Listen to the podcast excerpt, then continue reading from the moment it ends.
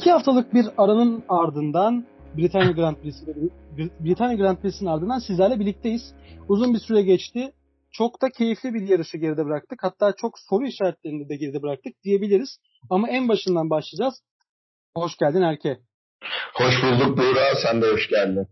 Hoş bulduk. Ee, soru işaretlerimizin ilkiyle başlayalım istersen.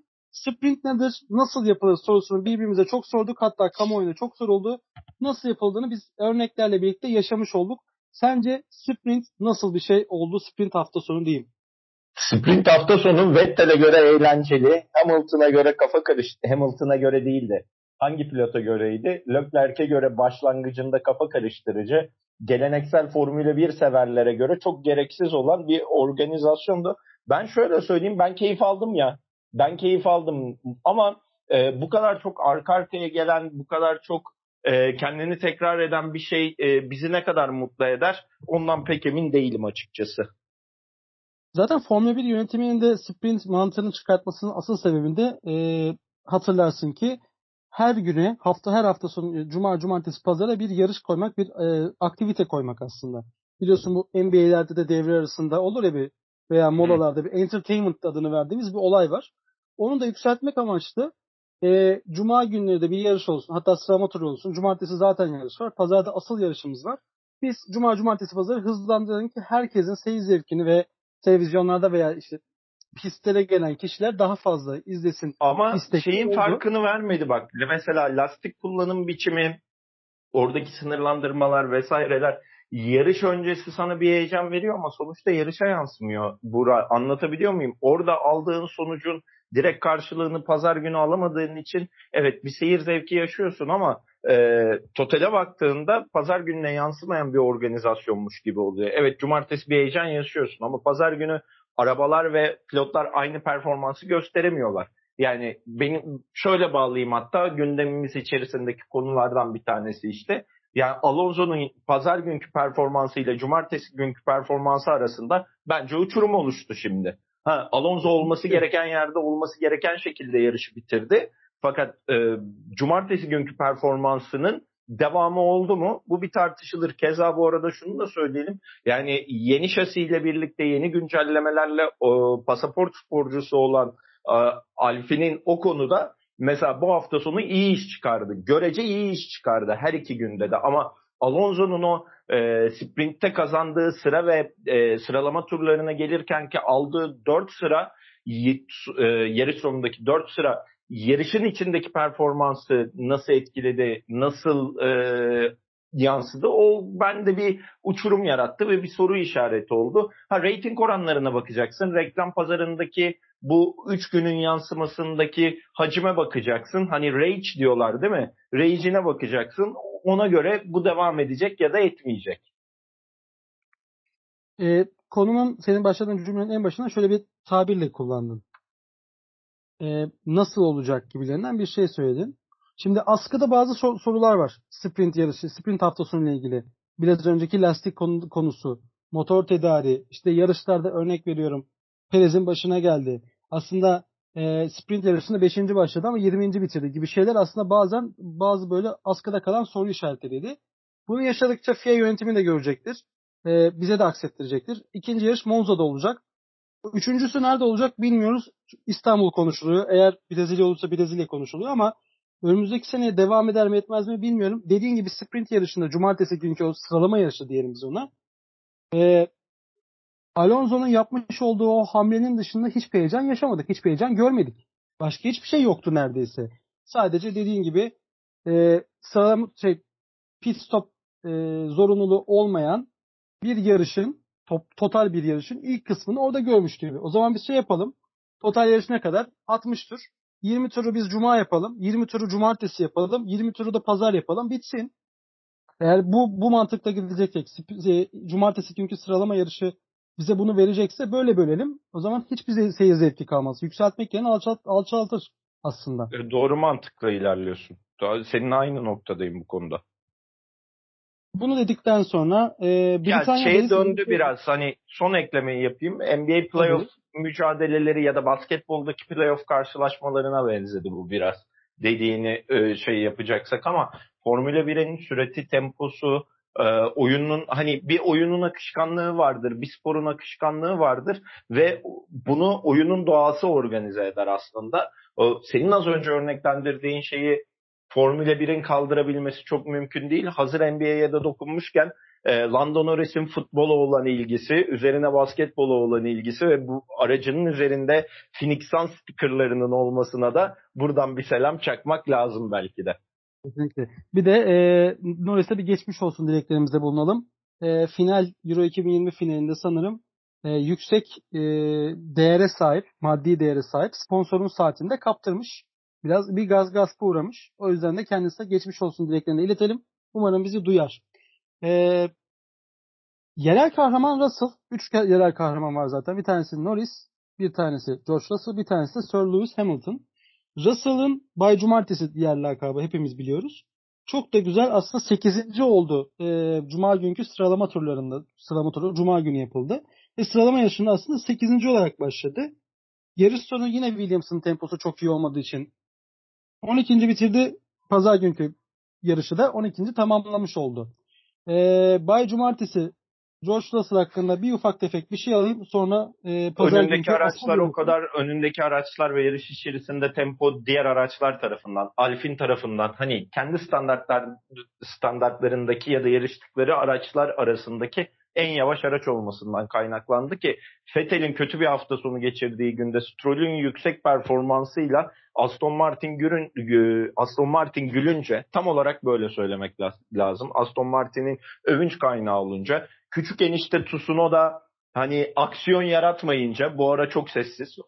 Bugün bir de çok enteresandır. Pierre, Pierre Gasly sürekli uyarı aldı. Sunoda hep bit limitlerine uydu. O da çok enteresan bir not olarak bence e, program içerisinde hemen sözü geçsin diye söyleyeyim. Hani bu pilotlar gününde olunca e, George Russell'ın altındaki araç e, gününde pilotların performansına yetmedi. Kesinlikle. Ee, biraz önce e, Aston Martin takımından bahsettin. Aston Martin takımının arka bahçesinde neredeyse yapıldı diyebiliriz. Sanırım yürüyerek 10 dakikada ulaşabiliyor Silverstone 10 dakika hemen arkası. Hemen arkası Silverstone Hemen arkada ulaşabiliyoruz. E, Alonso kötü pardon e, Sebastian Vettel kötü bir hafta sonu geçirdi dedin. Zaten yarışı tamamlayamadı e, arızadan dolayı. İlk başta spin attı sonra yükselemedi ve yarışı tamamlayamadı. Lance Stroll takım patronunun oğlu ki yarışın en çok yükselen kişisi e, e yarışçısı 6 sıra yükseldi. Yarışı 8. sırada bitirdi. Güzel bir puan e, takım hanesine ve kendi hanesine yazdırmış oldu. E, Alfa Tauri'ye girdim. Bir, bir tık bir ufak da onun üzerinden geçelim. Dediğim gibi Sainz e, Gazli'ye hatta siyah beyaz bayrak çıktı. Uyarı bayrağıdır. Bir kez Hı-hı. daha eğer pist limitlerini aşarsan bir süre cezası veya herhangi bir ceza ile karşılaşacaksın anlamına geliyor. Ama dediğim gibi küçük enişte e, Pierre Gasly'nin takım arkadaşı Yuki Tsunoda'ya böyle bir şey gelmedi. Zaten Tsunoda da 10. olarak puan kazanmış oldu. E, madem böyle alt taraflardan girdik yarışı altlardan yukarı doğru çıkalım diyelim. E, en alttan başlayalım hatta. Yarışa 20. sıradan hatta pit duvarından, pit yolundan başlayan Sergio Perez. Bir tanesi Red Bull'lardan bir tanesi birinci sırada başlarken bir diğeri sonuncu başladı. E, gittikçe yükseliyordu yarış esnasında hatta hepimiz takip ettik. Hatta ben çok şaşırdım. Dört kez pite girdi. Sert hamurlu lastikle evet sert hamurlu lastikle pite başlamasına rağmen. Silverstone pisti bugün iyi lastik kullanan Perez'in canını okudu diyebilir miyiz? Bence diyebiliriz. Ee, yani... George Russell orta hamur kullanıyordu. George Russell'ın hemen ardından onunla birlikte pite girdi. Bir orta hamur ve bir sert hamur. Ben Pirelli bunu anlam veremedim. Beri, Pirelli dünden beri e, takip etmişsindir sen de. Yani yarış günü daha doğrusu yarış gününe kadar bu yarışın tek pit stopla lastikler özelinde geçilebileceğini e, anonslamıştı. Ama gördük ki e, sürat ve sıra kazanmak isteyen pilotlar araçları zorladıkça lastik aşınımı ciddi bir seviyede olmaya başladı ve bu ciddi lastik aşınımı işte Sergio Perez'i çok zorladı. E, bir hatırlıyorsun e, bir dönem ekrana geldi Lewis Hamilton'ın o orta hamurdaki kabarcıklanmaları yani iyi lastik kullanan, lastiği koruyabilen pilotların tamamı e, hatta pilotların tamamı pistin sıcaklığı yüzünden lastikler konusunda çok ciddi sıkıntı yaşadı ve Pirelli'nin kendi çizmiş olduğu strateji de taça çıkmış oldu. Hani biraz burada Pirelli e, asfalt sıcaklığını ve araçların belli noktadaki e, aşınımını doğru hesaplayamamış ki pistte de zorlanan çok biliyorsun pilot oldu. Mesela Lando Norris'in sağ arka lastiğinde problem yaşadı. Pist, e, pitte vakit kaybetti. Yani e, şimdi ilk etapta 3 ya da 4 pilot pitte lastiklerin aşırı ısınmasından dolayı yaratmış olduğu sıkışma ile birlikte pitte lastik değişiminde çok vakit kaybı yaşandı bu yarışta. Ee, onlardan bir tanesi de Ferrari pilotu Carlos Sainz Jr. oldu. Ee, çok uzun süreli bir pitin ardından iki McLaren arkasına düştü ve yarışta iki McLaren ardından e, 6. sırada tamamlamış oldu. E, o hata olmasaydı galiba 4. sırada biz onu görebilecektik. Çok da güzel Ferrari adına e, süper bir kapanış olacaktı diyebiliriz. Dediğin gibi e, McLaren'de, Ferrari'de ve diğer takımlarda bu hatayı gördük. İnanılmaz sıcak bir pistti. Hatta sürekli grafiklerle bahsettiğim üzere biz bunu görüyorduk. Ve e, sürekli pilotlar da tecrübeli pilotların arkasında kalıyordu. Yarışın orta bölümündeydi sanırım. Ya da ilk ilk e, ilk yarısındaydı. Pitlerden önce yanlış hatırlamıyorsam. Raikkonen arkasına takılmış Gazzi ve Perez'i görüyorduk. Raikkonen 10, Gazzi 11, Perez de 12. sıradaydı. Raikkonen'in müthiş savunmasıyla birlikte ikisi de onu geçemedi. Ve e, geçememesi, sıcak hava, e, lastiğin aşınması araçlara zarar vermeye başlıyor bir yerden sonra. O sıcak hava hava koridorunu alıyorsunuz. Evet, aracın arkasında kalmak bazen avantaj, çok uzun vadeli kalmak da dezavantaj sağlıyor. Ve o dezavantajda kalıp araçların lastiği çok daha hızlı bir şekilde aşınmış oldu. Zaten sürekli telsizlerden biz onu duyuyorduk. Ufalanma var, ufalanma var, ufalanmalarım var diye. O yüzden bu da lastik stratejisini ve Pirelli'nin bahsetmiş olduğu tek bitte bitirebiliriz tezini çürütmüş oldu. Ee, bir Britanya daha isterdim ben. Önümüzdeki hafta çünkü geçen sene böyle bir şey olmuştu. 70. yıl Grand Prix'si adı altında. Bir Britanya daha isterdim ki biz e, bu yarışın tadı damağımda kaldı dedim çünkü bir kez daha bunu görmek isterdim. Tadı damağımda kaldı. Ama çok kötü bir olayla yarışa başladık. Yarışın ilk turunda ee, Max Verstappen ve bir diğer şampiyonla adayı, şampiyonluk lider adayı diyelim Sir Lewis Hamilton'ın teması. Ee, burada suçlu kim diye soracağım sana ama öncesinde şunu söylemek istiyorum. Max Verstappen yarışın ardından hatta biz yarışı izlerken aldığımız bilgilerle, resmi bilgilerle baş ağrısının başının dönmesinin devam ettiği ve bu yüzden hastaneye kaldırıp detaylı tetkiklere uğrayacağını haberini aldık.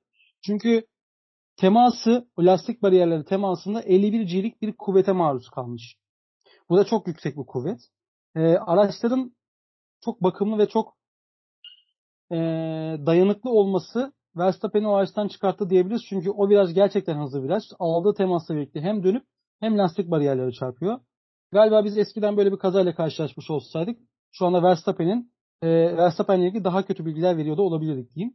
Ben e, sözü sana verirken son bir soru sorayım. Suçlu var mıydı yoksa bu bir yarış kazası mıydı?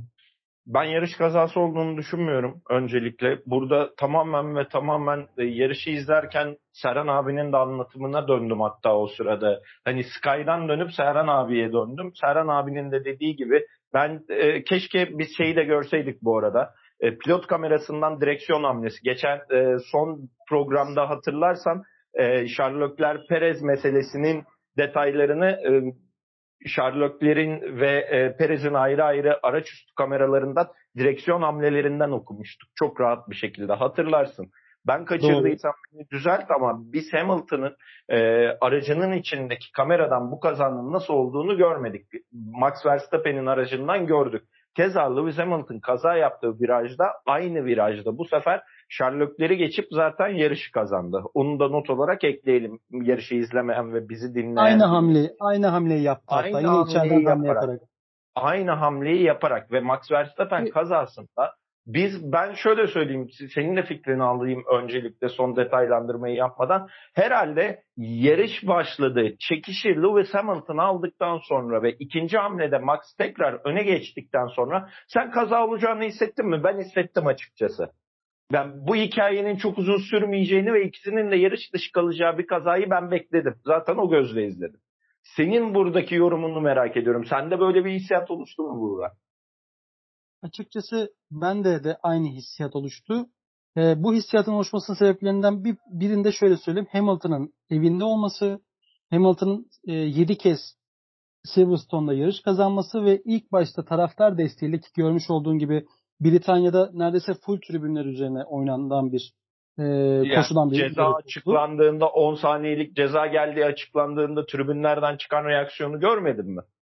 Evet yani zaten 10 saniye, 10 saniye bu ceza bile bu reaksiyonu verdiyse daha fazla bir cezadan mı korktu acaba e, FIA hakemleri diye düşünmüyor değilim. Hatta ben bir ara çünkü yarı, kazanın ardından kırmızı bayrak çıktı. Araçlar hemen hemen 20 dakikaya yakın pit yolunda beklediler ve 20 dakika boyunca ner ceza çıkmadı. Araçlar piste çıktı, durarak start alındı. Neredeyse ilk tur bitti. Ardından 10 saniye cezası verildi Hamilton'a. Orada acaba e, ortağıma mı soludular? Acaba ne versek, ne yapsak diye. Çünkü... Kesin e, hatırlamıyor musun? E, pit duvarı ile Red Bull duvarı e, FIA e, konuşmasını yayınladı yayıncı. Yani orada Christian Horner'ın dediği şey ve FIA'daki e, Biatti'ydi yanlış hatırlamıyorsam değil mi? Michael Massey. Massey pardon, paso, pardon kafa karıştı. Orayı düzelt. İsimleri hatırlamıyor olabilirim. Bugün yaş aldım öyle düşünsün isteyenler. Bugün bir yaş daha yaşlandım. Ee, oradaki konuşmada bence zaten veriyordu bize. Yani onlar gerçekten ortamı soludular ve bence Max Verstappen e, yürüyerek o araçtan çıkmasaydı daha farklı bir senaryo görür müydük cezada diye düşündüm. Çünkü Max Verstappen sonuç olarak zor çıkmasına rağmen orayı ayakta terk etmiş olmak ve normal bir görüntü çizerek e, oradan ayrılmış olması e, bence cezanın büyüklüğünü ya da cezanın e, ne kadar sert ya da yumuşak olduğunu belli olacak olduğunu belirledi. Dediğin gibi havayı kokladı bence yarış hakemleri, yarış komiserleri.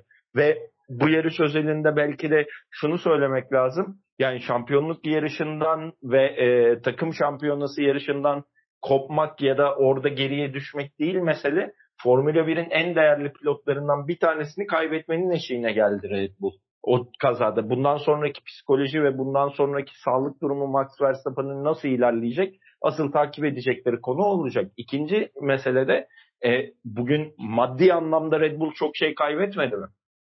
Yani Red Bull en hızlı aracının bugün Red Bull en hızlı aracının aerodinamiğinden tut motoruna, ısıtma, soğutma sistemine her şeyine kadar çok ciddi bir hasar aldı ve e, araç olduğu yerden taşınırken hatırlıyorsam mühendisler uzun uzun diye izlediler. Araçta ne kadar hasar var, bize neye mal olacak hasar tespit yapılırken bayağı bir vakit harcandı orada da. Onu da söylemek lazım. Ee, Ve, e, çok özür dilerim. Bu konuyla ilgili hemen şunu söylemek istiyorum. Bazen bazı kayıplarımızın ardından bizler ufak ufak uçup giderken böyle arkasından bakarız ya elimizden kaybettik gittik diye. Mühendisler o bakışı attı mı diyorsun sen şu anda? Bence öyle. Gidiyor gönlümün efendisi diyelim o halde biz bu araba için. Ee, lafını bölmüş oldum ama Verstappen'in o ruh halinin düşüklüğünden ve o psikolojik bunalımından hatta çıkmış olduğu o e, kötü durumdan bahsederken bir diğer taraftan yarış kazanında Lewis Hamilton vardı. Sir Lewis Hamilton yarıştan sonra gövde gösterisi yaptı resmen. Ee, yaşadığı ülkenin bayrağını aldı, taraftarların içine çıktı. E zaten Max'ın yarış dışı kalması çok ufak tefek ince çekiğini doldurmayacak aldığı ceza 10 saniyelik cezanın ardından zaten yarışı bir şekilde kazanabileceği düşünülüyordu. Kazandı da yapabileceği Vallahi her şeyi yarış yaptı. öncesinde ve dünkü sprinti izlerken evet Hamilton hızlıydı ama Max Verstappen dün uçtu. Yani Max Verstappen cumartesi günü uçtu sevgili Buğra. Yani bu yarış kimse kusura bakmasın ben olaya böyle bakacağım. Ben biraz burada ya bu arada tarafta değilim. Biz tifosiciyiz sonuç olarak ama yani çok açık ve net bir şekilde Hamilton'ın virajın kendisinde olduğunu düşünerek yapmış olduğu hamlenin e, bu kadar hafif bir ceza ile geçiştirilmesi bana dokunuyor. Bu yarışı hak ederek kazandı mı? Bence bu yarışı tamamen FIA hakemlerinin, komiserlerin, yarış komiserlerinin olaya biraz e, hani ortamın e, durumuna göre e, aman tadımız kaçmasın dediğin gibi Ali Rıza Bey tadında verdikleri ceza doğrultusunda kazandığını düşünüyorum. Ha keza dediğim gibi Sherlock'ları geçtiği noktada da eğer Sherlock'lar de daha gözü kapalı davransaydı ya da Sherlock'lar da biraz daha Max Verstappen gibi hızlanabilseydi aracı en azından o noktada karşılığını verebiliyor olsaydı biz bugün bu senaryoyu görür müydük emin değilim. Keza Sherlock'lerde yarış içerisinde 3 kere motorun güç kestiğini, hız kestiğini anonsladı ve e, iki kere e, farklı senaryoya geçiş yaptı Ferrari ekibi de. Yani Sherlockler özelinde. Bunu da söylemek lazım. Yani evet 7 saniyeden 5 saniyeye 5 saniyeden yarış kazanan bir Lewis Hamilton var. Pilotaj olarak burada Lewis Hamilton'ın göstermiş olduğu başarıyı örseleyemeyiz ama ortadaki gerçeklik e, şöyle eğer Sherlock'lerin aracı biraz daha hızlı olsaydı ya da Max Verstappen gibi o da risk alsaydı yarış tamamlamak mı yoksa birinci olmak mı meselesine takık ve şampiyonada Lewis Hamilton'da yarış, e, yarışıyor olsaydı Sherlock'ler acaba bugünkü kadar pasif mi kalırdı o virajda? Onu da bir sorgulamak gerekiyor bence. Kesinlikle haklısın. Zaten e, Sherlockler ilk Max Verstappen ve Lewis Hamilton kazasında en yakından şahit olan pilotlardan bir tanesiydi. Çünkü zaten 3. sırada gidiyordu. Aynen Ardından öyle. başında böyle bir olay geldiği anda da e, galiba Hamilton'ı sağ aynasının arkasında gördü. O da içeriye hamleyi yapmadı. Dışarıda kalmayı tercih etti. Dışarıda kalmak da aslında onu körplerin dışındaki o e, silindirlerin üstüne attı ve pistin dışına attı. Ondan sonra zaten Lewis Hamilton 2-2,5 saniyeye yakın farkı açmış oldu ve zaten çok daha rahat bir şekilde yarışı bitirdi diyelim. E, benim, benim biraz önce geçirmek adım adım geçmek istediğim konuyu sen direkt olarak daldın. Ferrari'nin yaşamış olduğu bir pit ekibi hatası ondan bahsettik. İki de Leclerc'in başına gelen en az 3 kez gelen motor teklemesi diyeyim ben ona. Motor arızası demeyelim ama motor teklemesi diyelim. E, farklar çünkü bir ara 2,5 saniyeye çıkmışken tekrar 0.7 saniyelere düştü. Çıktı düştü çıktı düştü. Tabi burada avının kokusunu alan Lewis Hamilton'a gelen telsiz mesajları da bastırdı. Sonra tekrar durdu. Bastırdı tekrar durdu. Orada öyle bir e, dalgalanmayı yaşadık pitler öncesinde. Pitlerden sonra tekrar toparlandı. Zaten Lökler bu sene ilk defa lider gitti de diyebiliriz. Pite girdi. Bir tur lider liderliği vardı galiba. Bu, bu döneme evet. kadar resmi bir tur liderliği vardı yarışlarda en uzun lider kaldığı dönemi yaşadı Sherlockler ve Ferrari. Hatta iki tur daha lider gitseydi e, Sherlocklerin kaskında bulunan o e, kişiyi de almış olacaklardı. O kişinin ismini şu anda ben aklıma getirmedim. İzleyen arkadaşlarımız, dinleyen arkadaşlarımız lütfen bize yazsınlar. Çünkü o kişi e, Scuderia Ferrari adına ilk yarış kazanan yarış pilotuydu. Onu da almadan geçmeyeceklerdi diye tahmin ediyorum Scuderia Ferrari adına. Bu arada bundan bahsederken biz yarış öncesi Deprese dergi sosyal medya hesaplarına bir anket açmıştık. Sizce e, asıl yarış, ana yarışın ardından kazanan kim olurdu diye bir anket açtık. Bu anketimizde en yüksek oyu alan Max Verstappen oldu. İkinci oy Lewis Hamilton. Üçüncü olarak da diğer adını verdiğimiz veya işte ismini sizin söylemenizi istediğimiz pilotlardan olmuştu. Gelen yorumlardan bir tanesi de Charles Leclerc adına oldu eğer kazansaydı zaten bu arkadaşımıza bizim bir ödül vermemiz gerekirdi. Çünkü bu yarışta Leclerc'in dördüncü olduğu ve üst, üst tarafta Verstappen Hamilton'ın e, sıcak bir mücadeleye girdiği yarışta Leclerc'e böyle bir piyango düşeceğini hiç kimse beklemiyordu diyebiliriz. Sen diyebilir misin? Hatta bu tarz piyangoları zaten Sherlockler değil, Lando Norris değerlendirdiği için bile Sherlockleri ön plana çıkartmazdık muhtemelen. Kesinlikle. Çünkü biz Hatta bu sezon Buyurun lütfen. Yo yani onu söyleyecektim. Biz bu, bu sezon yaşanan ön taraftaki kazalar ve dramatik olaylar sonrasında Lando Norris'in bu kriz anlarını aracıyla birlikte çok iyi değerlendirip podyuma kendini attığını çok kez gördük. Zaten Lando Norris'in aracı şu an e, pistin belki de en hızlı dördüncü ya da beşinci aracı. Onun orada olması sürpriz değil ama e, Lando Norris kriz anlarında yarışı yönetme konusunda yaşına oranla çok büyük işler başarıyor. O yüzden biz genelde bu tarz noktalarda Sherlock'leri e, Lando Norris görürdük. Sherlock'leri gördük. Bu da Ferrari adına olumlu bir yön. Çünkü e, hem yarış stratejisi hem bu kadar e, mekanik problem yaşamaya rağmen burada Binotto'ya rağmen bak Binotto'yu da unuttuk. Ne zamandır ekranda görmüyordum. Bugün gördüm aklıma geldi. Binotto'ya rağmen e, burada yarışı bitirmiş, bitirmiş olmak çok önemli. Erke e, sana en sevdiğin iki e, kişiden ve iki olaydan bahsedeceğim. Bir tanesi Mattia Binotto, bir diğeri de e, Grid'in en sevimli takımlarından Haas desem. Sen bana ne dersin? Biri Binotto, biri Haas.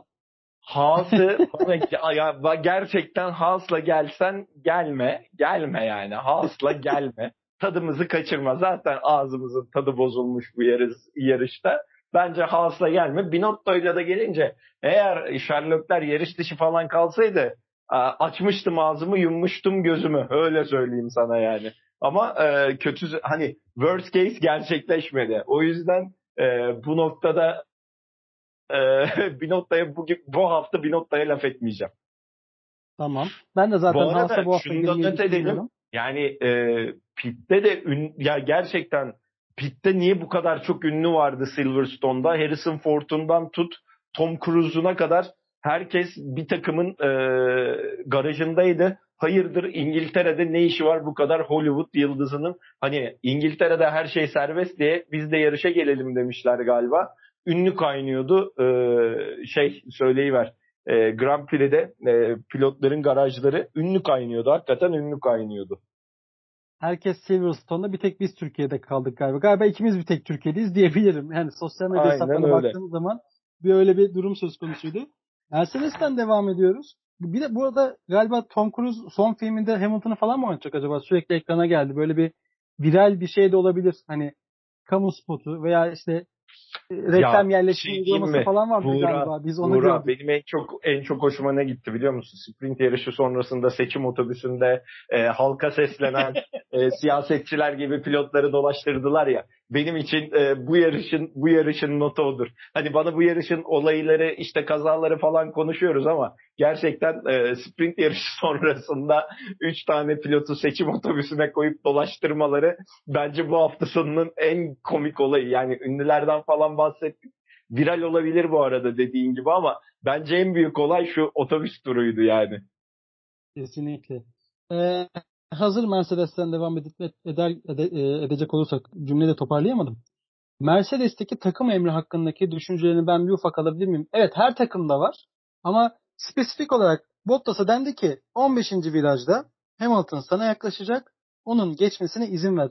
Ben hiç bu kadar net bir takım telsizi e, ve takım emri hatırlamıyorum. Sen hatırlıyor musun? Hatırlıyorum, hatırlıyorum. Ferrari'nin şu e, yan yana geçin dediği hani start finish'ten yan yana geçin dediği takım emridir evet. en keskin olanı ve bunu başaramamışlar. Hatta Schumacher. Michael Schumacher'le e, Rubens Barrichello. E, şöyle söyleyeyim. Efendim? Ben e, Massa diye hatırlıyorum ama yanlış hatırlıyormuşum. Massa da olabilir. Massa da olabilir. Ben karıştırıyor olabilirim bu arada.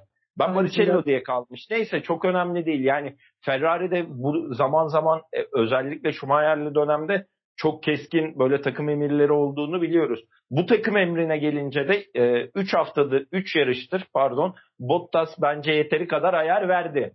Yani bir, bir memurun vermemesi gereken ayarların hepsini takım emri olarak e, pit duvarına gönderdi diye düşünüyorum. Bu hafta rövanş haftasıydı ve pit duvarı rövanşı aldı. Ne dersin?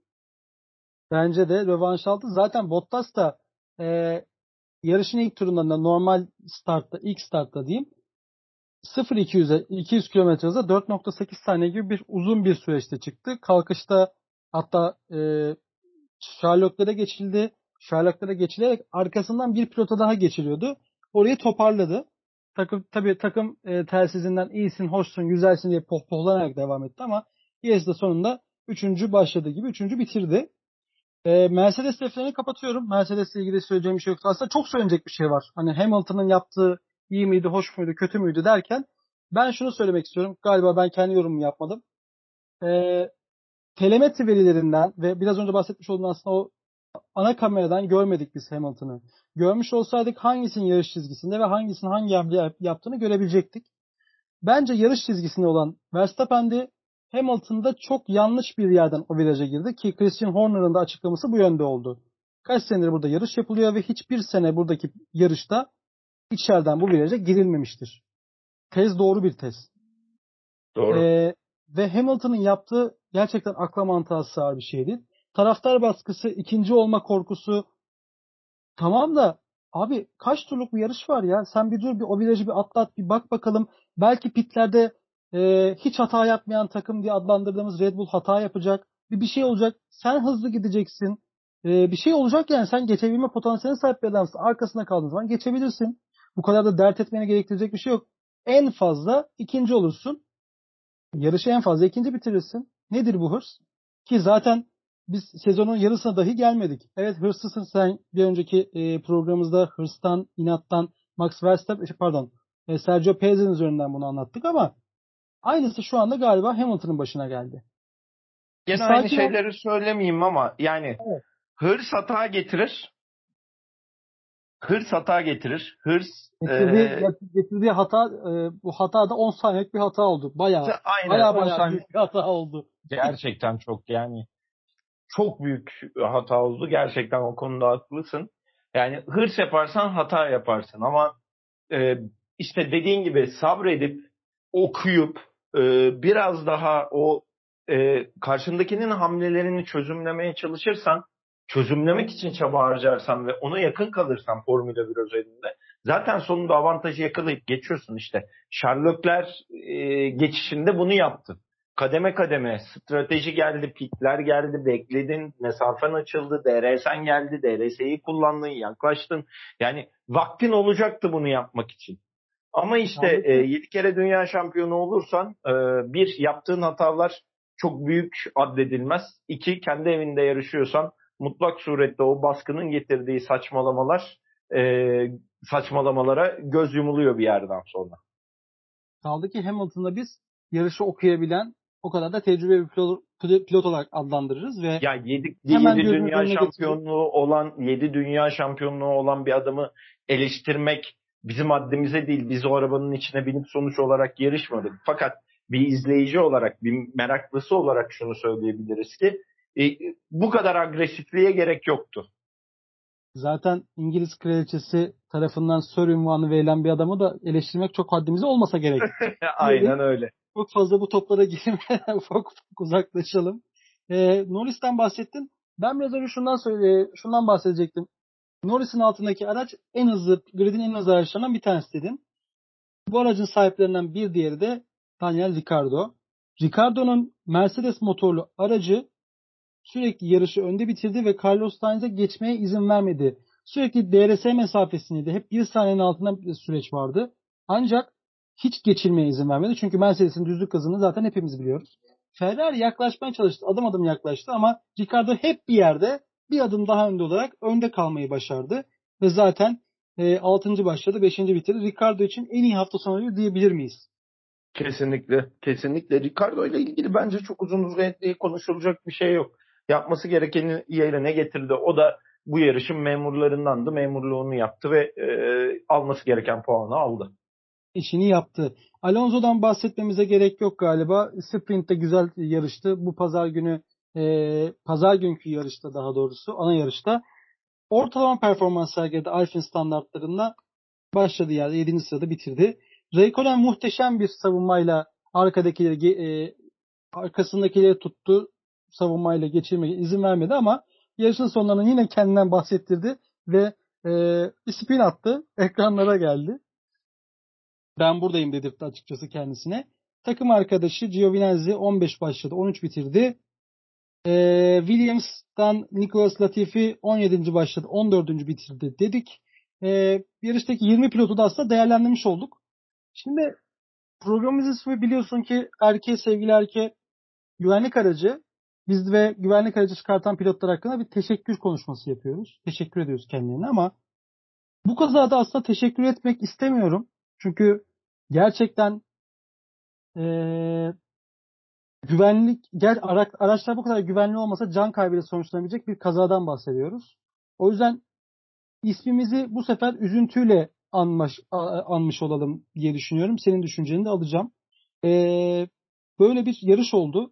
Bundan sonra önümüzdeki maçlara, önümüzdeki yarışlara bakacağız diyelim. Son sözü de senden alalım. Bugünkü programımızı burada kapatalım. Sherlockler günün pilotu oldu. Kendisini tebrik edelim. Kazayla ilgili söylenecek bir şey yok. Adımız devam etti, adımız anıldı vesaire. Bunları zaten sen söyledin. Umarım e, bir sonraki yarışta daha az stres yaşanan e, sporcu sağlığının çok riske edilmediği ama bu işin doğasında olan kazaların e, bu oyunu, bu sporu, bu organizasyonu keyifli kıldığını hatırlatarak kişilere zarar gelmeden, ekonomik anlamlarda takımı çok zorlamadan kazalar görmeye umarım devam ederiz diyeceğim. Başka da bir şey söylemeyeceğim. Aklıma son bir soru geldi. Onunla kapatmak istiyorum. birkaç program önce hatırlarsan ben sana şunu sormuştum. Lewis Hamilton geride kaldığı sürece agresifleşmeye başlar ve bu hamle böyle beklenmedik hamleler yapar mı demiştim. Sen cevabını hatırlıyor musun? Hayır. Ne demiştim? Ben dün ne yani... yemek yediğimi bile hatırlamıyorum. O yüzden yani bana böyle sorularla geldiğin zaman, o zaman... podcast'ı açmam lazım şimdi tekrar. Temelden gidelim. Ee, adının erkeği olduğunu biliyoruz değil mi? Evet adım erkeği tamam, soyadım okay. Tümer. Okey okay, tamam. O gerisi zamanla gelir. Şöyle bir iva- e, ifadede bulunmuştum. Bu bu adam bahsetmiş olduğumuz adam 7 kez dünya şampiyonu Lewis Hamilton ne kadar geride kalırsa kalsın e, mantıklı hamlelerle öne çıkmayı başaracaktır gibilerinden bir ifadem var. Yani benim Aha, hatırladım. Evet, bir... evet, evet, evet, evet, hatırladım. Ee, en mantıksız hamleyle ön plana çıktı. Haklısın. Burada e... cevabını şu anda hala da yeniler misin yoksa değiştirir misin? Ya tek yarış özelinde e, konuşacaksak yinelemem ama genel ama fark açılıyor. Fark açılıyordu. Fark, Olan standartlarda. Olan Şimdi standartlar fark, fark açılıyordu. Mo- momentum değişti. İşte bu. Toto Wolff'un ne dediğini hatırlamıyor musun geçen hafta? Bizim Honda motoruyla aramızda sadece bir yarış fark var. Biz o yarış farkını kapatacağız demişti. Evet. E, çok tatsız yani allem edip kallem edip ka- kapattılar diyebiliriz. E, allem edip kallem edip kapattılar ama sonuç itibariyle kapattılar ve şu an momentumu kazandılar. Psikolojiyi aldılar tekrar. Ve e, kendilerinin de hızlı olduğunu bugün gördük bir yandan. Hani Hamilton'ın agres agresifliği konusunda sen haklısın ama takımın hamleleri konusunda ben haklıyım. Öyle söyleyeyim. Yani takım bugün yaptığı hamlelerle hızlandıklarını gösterdi. Toto Wolff'un söylemlerinin karşılığı oldu. Ama agresiflik konusunda evet sen haklı çıktın. E, haklı haksız tartışmasını sona erdirdikten sonra ve momentumu şu anda dengeye getirdiğini söyledikten sonra Britanya Grand Prix'sinin ardından yapılan güvenlik aracı programımızda sona erdi. Bir sonraki yarışın ardından sizlerle buluşmak üzere diyelim. Hoşça kalın. Çok teşekkür ederim Erke. Ağzına sağlık. Ben teşekkür ederim Buğra. Herkese iyi hafta e, sonları diyelim ya da iyi haftalar dileyelim.